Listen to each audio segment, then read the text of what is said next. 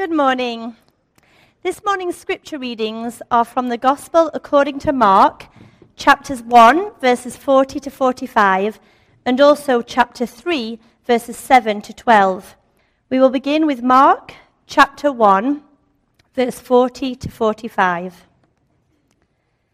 And a leper came to Jesus, imploring him, and kneeling said to him, If you will, you can make me clean. Moved with pity, he stretched out his hand and touched him and said to him, I will, be clean. And immediately the leprosy left him, and he was made clean. And Jesus sternly charged him and sent him away at once, and said to him, See that you say nothing to anyone, but go, show yourself to the priest, and offer for your cleansing what Moses commanded for a proof to them. But he went out and began to talk freely about it and to spread the news, so that Jesus could no longer openly enter a town, but was out in desolate places, and people were coming to him from every quarter. Now, Mark chapter 3, verse 7 to 12. Jesus withdrew with his disciples to the sea, and a great crowd followed him from Galilee and Judea and Jerusalem and Idumea and from beyond the Jordan, and from around Tyre and Sidon. When the great crowd heard all that he was doing, they came to him. And he told his disciples to have a boat ready for him because of the crowd, lest they crush him. For he had healed many, so that all who had diseases pressed around him to touch him. And whenever the unclean spirits saw him, they fell down before him and cried out, You are the Son of God and he strictly ordered them not to make him known. This is God's word. Before our uh, community group started up this past Wednesday, Georgetown Community Group, holla! What's up, guys? All right. Before it started up on Wednesday, Katie and I went out for a bite to eat, little little date time, and while waiting on our food, I read to her uh, an email from someone not in this room and I told you, here's how I'm planning to respond to this person. I'd get your thoughts. What do you think? And I'm very grateful because my wife loves me enough to tell me the truth. Um, she loves me a lot in this way. very grateful for that. She says, You know, Ryan, sometimes you miss what they are really trying to say, what they're really trying to communicate. They are saying this, but they're really asking this. Show enough. Got my email back out, reread it, and whoop, there it is. She was right. and, and as some of you may have also experienced in your relationship with me, um, I can be dense.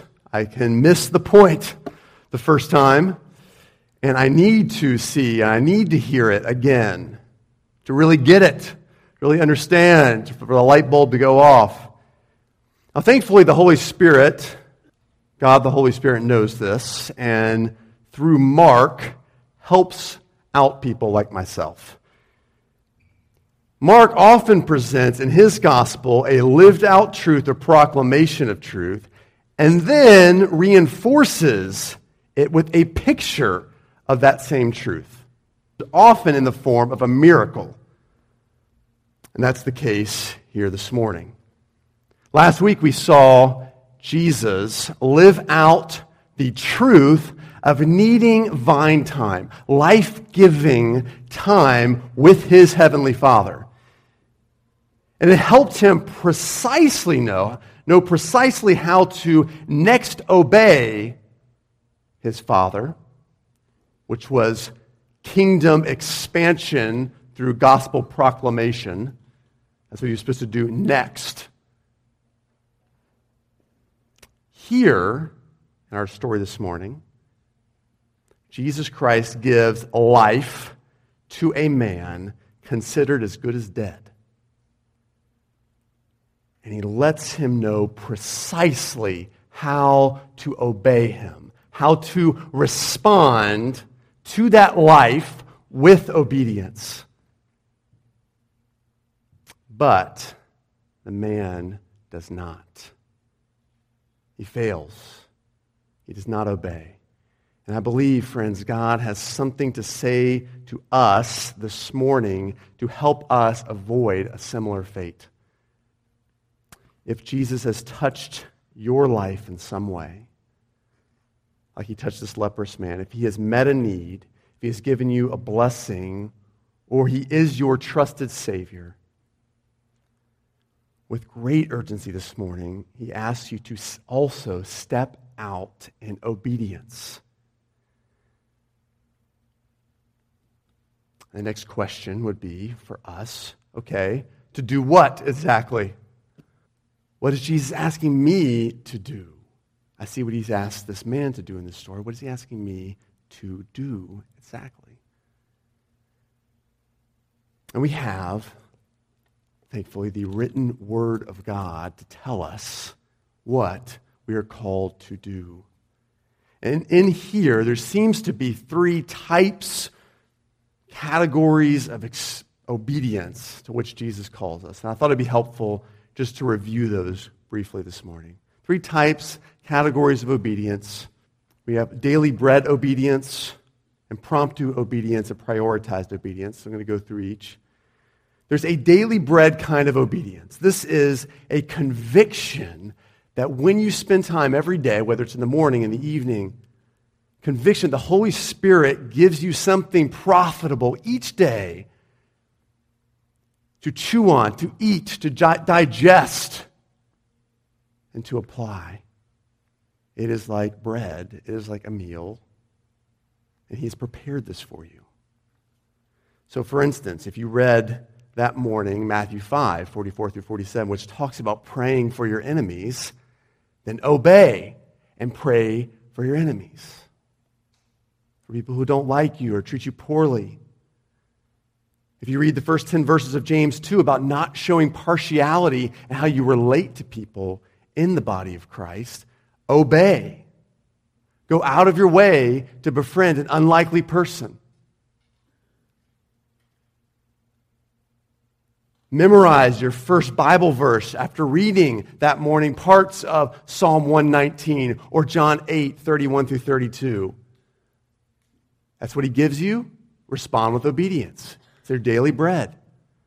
Invite a, a, a new person, a newbie to Sunrise Community Church over for dinner after you read the command in Romans 12 seek to show hospitality. That's your daily bread. Take it, digest it, apply it to your life. That's one kind of obedience. Another kind of obedience is impromptu obedience. This would be in God's providence, He either nudges you by the Holy Spirit to obey, or some things or someone happens in your life, and you're called to respond obediently. Some examples of this would be when you see somebody in need, someone who needs help, who needs to be served materially or otherwise, stop what you're doing, what you think is more important because it's more important to serve them in that moment when you read things like Matthew 25 and James chapter 2. Go out of your way to outdo one another in showing honor, like Romans 12 talks about. When God puts someone on your heart to encourage, it's that impromptu obedience. Drop them a note, send them a verse, encourage them. Be ready to give reason for the hope that you have in Jesus. When someone asks you, why do you believe in this stuff? 1 Peter 3, 14 and 15, excuse me, 15 and 16 says, be ready to give an answer to someone who asks you that question. So give an answer. Impromptu obedience. There's a third kind of obedience that is prioritized obedience. This is sort of lifelong or at least long term roles of obedience. Right? So, for example, all of us, if you know Jesus, all of us are called to love God with our heart, soul, mind, and strength, love our neighbor as ourselves. Mark 12 tells us that. All of us are called to seek first the kingdom of God. All of us who have trusted Jesus are called to participate in a local church community, meeting together regularly. Hebrews 10, 24, and 25. Using our gifts to serve one another. 1 Corinthians 12. If you're a husband, you have a lifelong calling to lead and love sacrificially like Jesus. If you're a wife, submit and respect lovingly, Ephesians 5. Children, you're called to honor and obey your parents, Ephesians 6. If you work, if you're a worker, do all your work as unto the Lord to glorify Him, Colossians 3 23 and 24. If you're unmarried, to redeem this undivided time, to seek hard the things of God, 1 Corinthians 7. These are types of obedience. I want you to, we'll sort of stick these types and examples of obedience in your hip pocket. We'll bring them out for later and apply them to life. We're going to move on. Because another marked theme we see here in this gospel is that those who listen, understand, respond to, and obey Jesus are frequently not those we'd expect. We'll see this again in Mark chapter 7 and Mark chapter 8, where people you wouldn't even think of, the least likely people, respond to Jesus and begin to obey him and follow him and love him, cherish him with their lives. We saw this this morning. Mark will purposefully juxtapose stories and echo previous moments in Jesus' ministry to make a point. One such echo is Mark 3, verses 7 through 12, as Janine read earlier. You may have wondered, why are we reading this? Because as Jesus withdraws, again, more people come to him seeking healing, like we see in Mark 1 this morning. Again, Jesus sternly orders, charges someone not to say anything about the miracle. Don't say anything. And in this case, that someone or those someones fall down and seemingly obey. They obey Jesus. They don't say anything, not even a word. They listen to Jesus, they obey him. The irony in Mark's point is that someone are unclean spirits or demons. In other words, Mark is putting this here, drawing these parallels because they're meant to humble us at least early on in Jesus' ministry, demons obey better than humans. Let that sink in. If you were at you know, a trivia, if you're on Jeopardy, you think, which obeys better, human beings or demons of Beelzebub? I'm hoping you would say, probably human beings. it would be incorrect in this case. And that's pretty humbling. Hence the title of the sermon this morning Obedience, the Greater Miracle for Jesus, the Son of God, to extend his authority over a lifelong leper and cleanse him is nothing compared to a human being actually obeying with his life and God doing that work in them. Meant to humble us. Why is it that we find obedience so difficult, almost impossible at times? Like we can't resist, we, we have to give in. That's what we'll spend the rest of our time on this morning the obstacles to obedience and how we can begin overcoming them in our lives. First obstacle we can see here in the story of this leprous man is weakness of will. These words are so gracious from Jesus, aren't they? I am willing. A man he's never met before, doesn't just met him, just getting to know his heart, I am willing, takes pity on him, has compassion on him. Jesus is willing in his very nature, but we, like this former leper, are unwilling in our very nature. Either we know the good we ought to do, but something in us fails or gives in at the last minute, and often repeatedly and at the same things. This is called the sinful nature. It's a spiritual disease with which we are born. You can read Romans 7 to learn more. Or we know what's lawful and obedient, but we arrange our lives such that we stubbornly choose our own ways, our own paths, our own preferences. This is also called the sinful nature a spiritual disease which we are born. Read Romans 3 for more on that. Either way, read Romans. it's my encouragement. The first act of obedience that Jesus ever asked of this man in his entire life, he does so with all gravity. He sternly charges them he says here. That's literally, it's a kind of snorting or flaring of the nostrils. You can see Jesus' face, right? Flaring of the nostrils.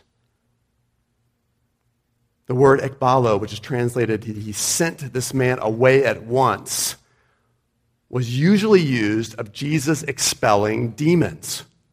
In other words, there was an urgency and seriousness and gravity to him saying, Do this and do it now. Obey what I'm telling you. And still, this man does not obey. Is he weird? Is he abnormal? Should we just kind of like cast him off as one of those Bible characters? He just wouldn't do it. Is he somewhere between, you know, a shyster and sociopath? He just, all about him. I don't think so. Like us, he had a weak will. A weak will. This is a concept called, theologians call total depravity, which means just this left to themselves, left to ourselves, the whole of a person, mind, emotions, body, and will, is bent toward rebellion, tends toward rebellion, shaped towards rebellion. We know this having children, right? When you feed them the first time and put that turkey, mashed up potatoes, whatever that is, in that little bottle, and you give it to them, they throw it back in your face. It's like, wow, thanks Because we're bent towards rebellion. A 20th century apologist for the Christian faith, a man named Malcolm Muggeridge, once said that the depravity of man is at once the most empirically verifiable reality, the most provable reality, but at the same time, the most intellectually resisted fact. In other words, he's saying it's true in the way we live our lives, we see it every day, but people, maybe even you, don't wish to believe it. They still say, oh, that's not true. I'm a good person. I mostly do good. If you're getting angry about me without that point, it only proves Muggeridge's point. if you're getting angry right now, it's because, again, we're bent towards rebellion.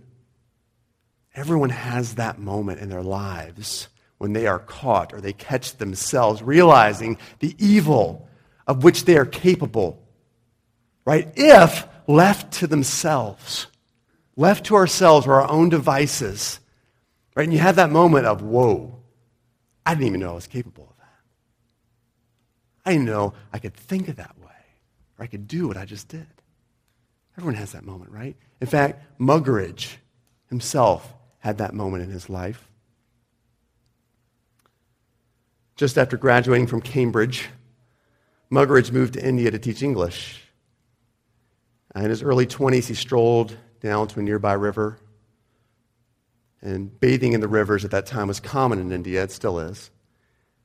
It was early evening, early evening hours, and Muggeridge's eye spotted across the way the silhouette of a woman on the other side of the river. His heart began to pound with what he called a wild unreasonableness. He was suddenly seized by his lustful imagination.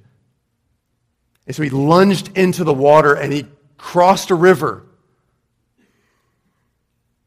After splashing to the other side, he emerged face to face with this mostly naked woman, and he almost fainted. Before him was a wrinkled woman, her feet deformed, toothless, eyes sunken in.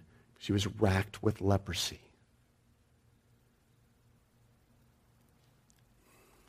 Fingers stumpy. Looking at her now, he threw himself back into the water immediately with, with fright, and he just sort of casually drifted in the stream, shocked over this confrontation. What Muggeridge says, he, he admitted that the real shock that morning wasn't the leprous woman, mind bending as that would have been, surprising as that would have been. Rather, it was the condition of his own heart, dark, with what he called appetites overpowering his weak will. Shocked by it. Here he is, a graduate of Cambridge, right? Groomed to be a noble professor Just look at him. I have a picture up here of him. This, this picture screams distinguished gentleman, right? All he needs is a smoking jacket, right? And he's just like, wow, that man, right? He's all class all the time. Yet left to himself without knowing Jesus, he throws himself in an Indian river, swims, swims across, burning with lust the whole way. What is that moment for you? What is that moment for you? And will you continue to insist that you have enough self control, enough willpower, enough good to overcome the weakness in your life? For many of you, that weakness of will remains your primary obstacle to obedience. It's the main thing that's keeping you from obeying Jesus. But you can begin to overcome that. How? By looking to Jesus' willingness by continually looking again and again to Jesus' willingness. Look, while leprosy can delicately be handled now so that it won't spread, such understanding was unavailable to those in Jesus' time who regarded the skin disease of leprosy as one, highly contagious, two, usually a divine punishment, three, only curable by God, typically, Four was a condition that required the person to leave the community, leave their family, leave their job, leave their life. Five, to dress, to groom themselves in a way that clearly identified them as a leper, wearing ratty clothes and keeping your hair unkempt intentionally. I know some of you today mess your hair up with hair gel and you know intentionally to look cool. Like, hey man, what's up? Look at my hair. It's awesome. You know, that's cool. I'm down with that. But back then, it was a sign of leprosy, so I'm just saying.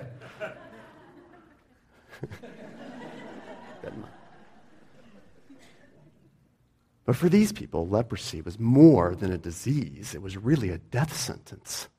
You see that? All things that he held dearest to him were now dead to him.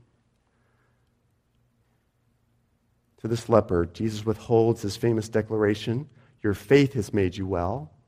But he doesn't, doesn't withhold his pity, his compassion, his touch. His understanding that this is a desperate man, a dead man walking, looking for life.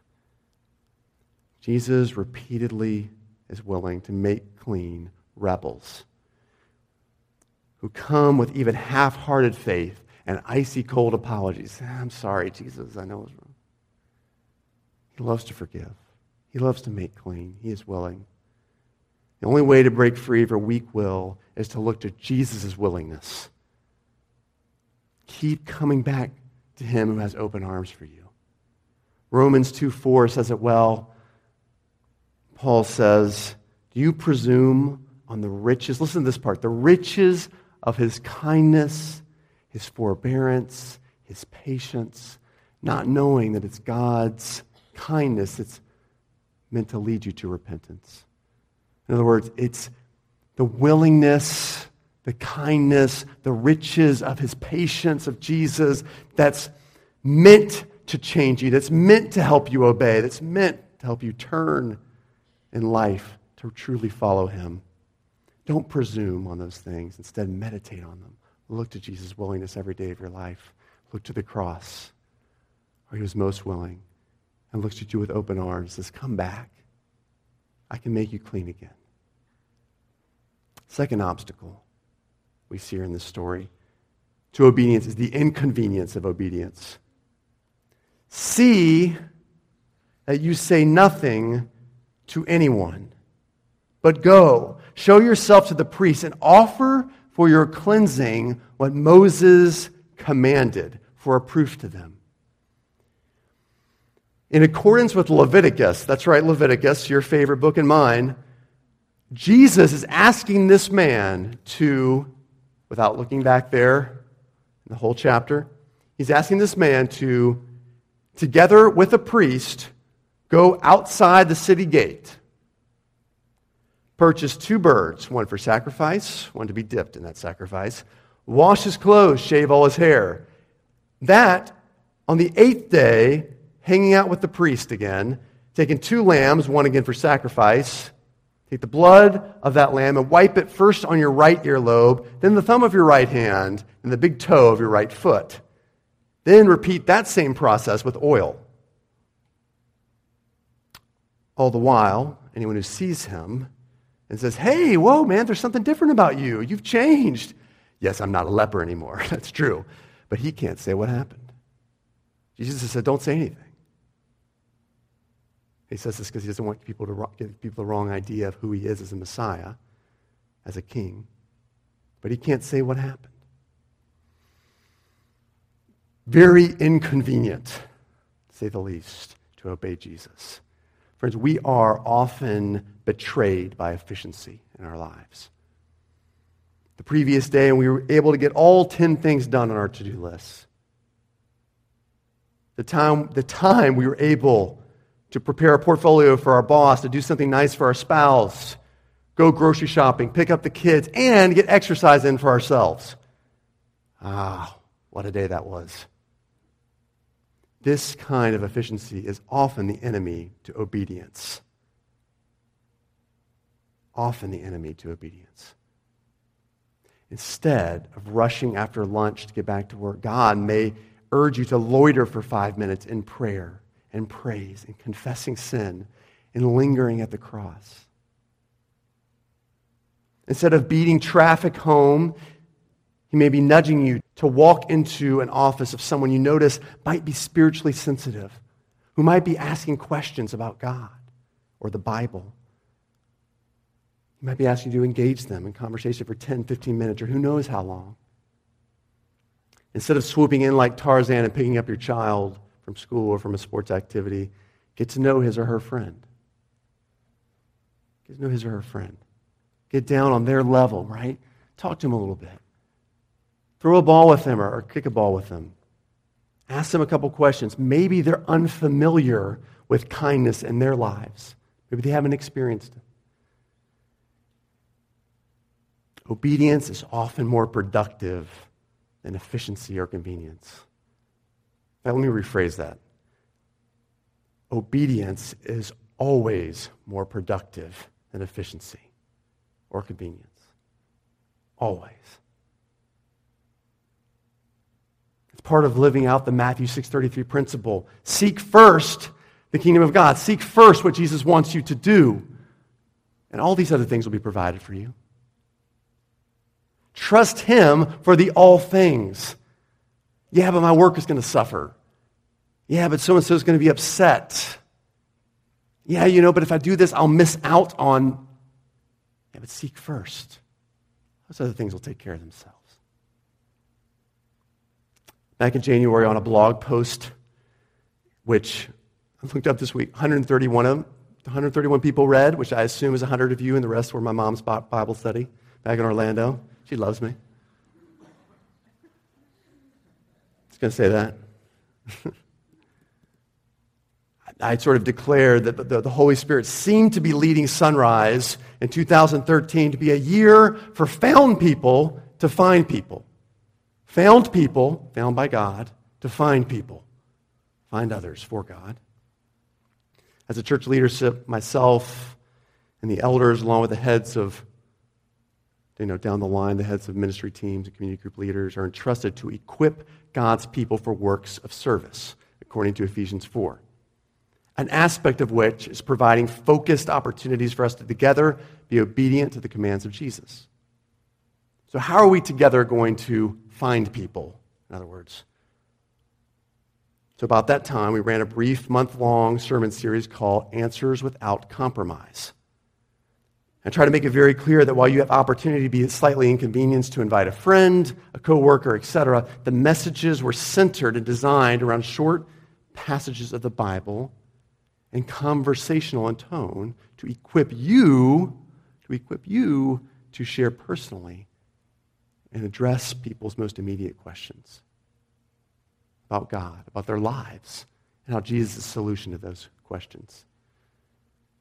That was hard. That was inconvenient. It was inconvenient enough to invite someone to church. Then you peel back another layer of inconvenience. What, I'm supposed to do this? I'm supposed to actually have these conversations with people and not bring them to you, Ryan?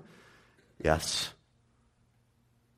Accordingly, We're planning in 2014 for people in community groups to open themselves up to become dinner groups using something called Christianity Explored, which is a material put together like 15 years ago based around the gospel of, guess what? Mark. Yes, this is all part of the plan.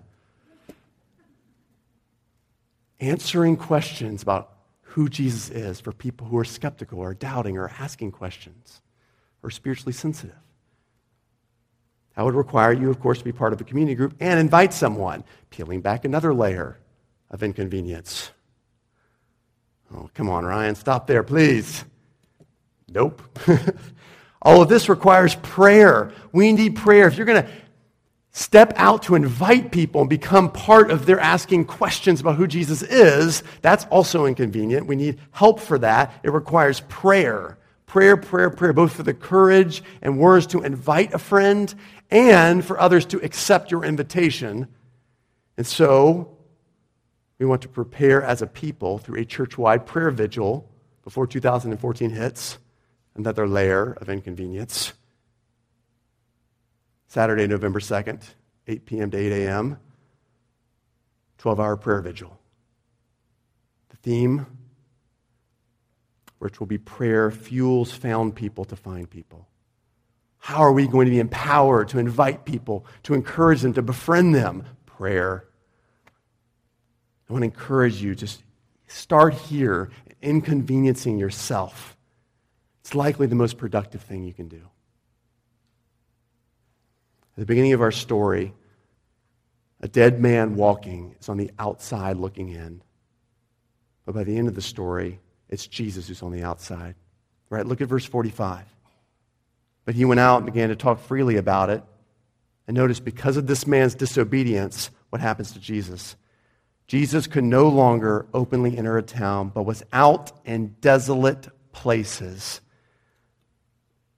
Jesus, because of our disobedience, inconveniences himself. He goes outside the gate so that we might become insiders. Jesus was radically inconvenienced to the most desolated place of all, to the cross, where he was forsaken by his Father for the first time in all eternity outside the city gates of Jerusalem, he was sent to a Roman cross. Hebrews 13, 12 and 13 put it this way. Um, this could be a whole sermon on these verses, but I only have a short amount of time. The author of Hebrews says this that Jesus also suffered, listen to this, outside the gate in order to sanctify people through his own blood. He suffered outside the gate. Therefore, let us go to him outside the camp and bear the reproach he endured. Help us respond his going outside for us by likewise going outside our comfort zone and obeying him. Third obstacle, this will be the last one. Third obstacle to obedience is that obedience often looks like legalism. It looks like legalism.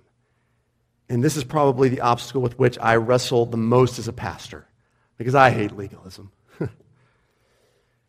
But if an onlooker who from afar, this guy was kind of looking onto this scene of Jesus and this leprous man, without being able to sort of hear the details of what Jesus was saying, and I watched this man's life totally restored to him, and then I watched him respond the way that he does, I would have used him as a sermon illustration this morning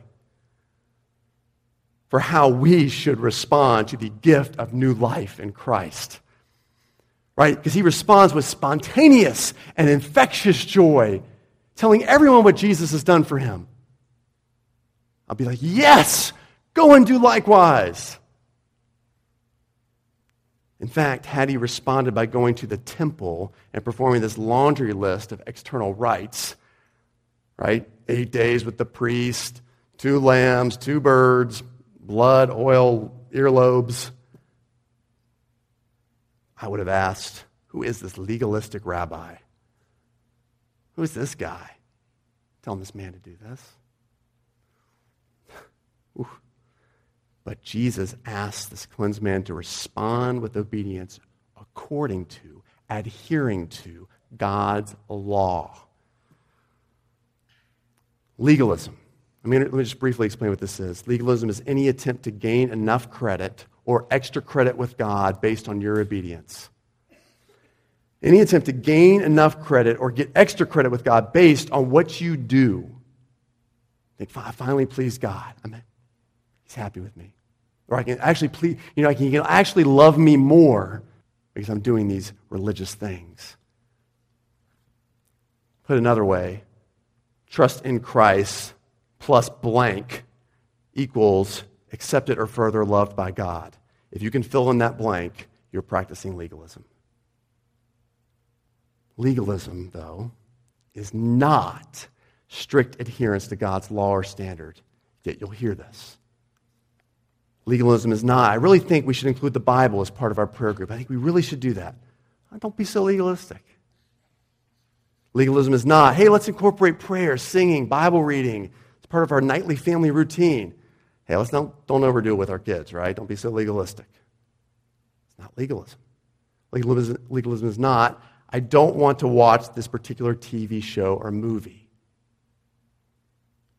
Legalism is not, let's sign up for three or four hours of the prayer vigil on November 2nd. Someone responds, hey, no need to be so legalistic here. Legalism is not, I don't think God wants me to go out to the bar tonight. Hey, isn't that kind of legalistic? The most compelling and radical calls to obedience are also the most likely to earn the legalism tag. People will say, oh, that's too much. Oh, that's overdue. That's a little legalistic. It is not legalism unless A, you've done it to earn enough or extra credit with God, and B, you'll know if that's the case if you look down on others for not doing it. If you look down on others, you say, you know what, I'm a little bit better with God. Why aren't you doing it? That's when you know it's legalistic. God calls us to respond by loving the law, by obeying the law, by finding life in the law. How do you begin to overcome this thought of, wow, you know, that's too much? I don't want to be legalistic by intentionally taking notice of the benefit of God's command for us. He means to bring you life through the commands, benefit you through the commands. He gives you. Deuteronomy 10, 12 through 13 says this Now, Israel, what does the Lord your God require of you but to fear the Lord your God, to walk in his ways, to love him, to serve the Lord your God, to keep the commandments and statutes, which I am commanding you today for your good? The first prayer vigil, which we had this time about a year ago, is a great example of this. I can't tell you how many people went the extra mile, who stepped, made a step of obedience to sign up, to pray with other people for the first time, strangers, and even pray out loud for the first time. You must say, hey, hey, you don't have to do that. Yeah, but they got, they did it. They stepped out in obedience, and the blessings that flowed from that were numerous. People talked, man, I can't believe I did that. God taught me so much and showed up in my life because of that in a special way. So take note, record, celebrate how God's command combined with your obedience brings benefit to you. Many, maybe even most of us here today have experienced some of God's goodness, but have yet to consciously decide to trust Jesus. Or You've constantly made a decision to trust Jesus, but you've yet to experience trust because you've yet to obey. You've yet to obey. If you remain there, you remain with the cleansed leper.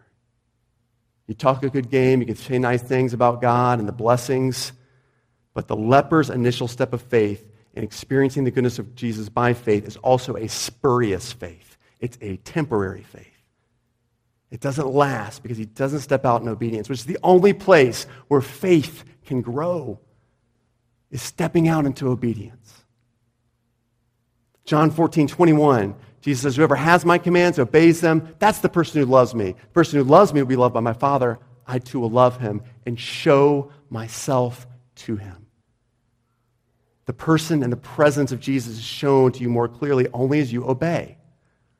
John 14, 23. If anyone loves me, he will obey my teaching. My Father will love him, will come to him, great promise, and will make our home with him. Make our home a family. Now, listen, you are part of God's family if you trust in Jesus. Yet you only experience this inclusion into a family as you share meals, talk about hard things, even have a good family fight.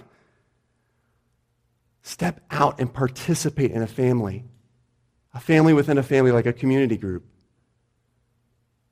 I mentioned before, you know, you're always welcome in our house here, but you become a part of a family when you learn to take out the trash. You ever stayed with a family at some point in your life for an extended period of time? Raise your hand if that's ever happened to you. You stayed with a family for, I remember for me, doing so with a university friend. For some time, a summer, I had a summer class, and I remember his mom said to me, Hey, help yourself to whatever you want. You're part of the family, which was incredibly nice, but I was being treated as a guest, wasn't I? It wasn't until 10 days in she finally let me clean the dinner dishes. And as I began to do that, she let me and asked me to do other things. And then I began to feel like part of the family. As you begin to step out in obedience, to use your gifts to serve, you feel like part of the family. You take on the family resemblance. For many of you here, obedience is the next step, must be the next step. If you're truly to root yourself in a trust filled relationship with Jesus, do not, I want to implore you, do not rest on the fact that you attend church, you prayed a prayer, you made a decision for Christ, or even like the leper, have experienced a loving touch of Jesus. Instead, trust and obey. In 1887, Dwight L. Moody was holding an evangelistic meeting during which he asked people usually to make a decision for Christ. After this meeting, Moody uh, let a young man get up to share his story. The young man was, was evidently unlearned to the, to the crowd. They observed this. He stumbled over Bible verses. He fumbled on knowing exactly when he made a decision for Christ, but that he now trusted Christ and his life was transformed by following and obeying Jesus. He concluded, stating simply, You know, if timing and other matters, I'm not quite sure, but I'm going to trust and I'm going to obey. A man in the audience named Daniel Towner was so struck by these words that he jotted them down. He delivered them to his friend, John Sammis, and together they wrote the words and the music for the hymn, Trust and Obey, which has been translated into over three dozen languages for well over a century. We can never prove the delights of his love until all on the altar we lay, for the favor he shows and the joy he bestows are for them who will trust and obey. Trust and obey, for there's no other way to be happy in Jesus but to trust and obey. Let's stand together. Stand with me, and we're going to sing this together, this song together as the praise team leads us.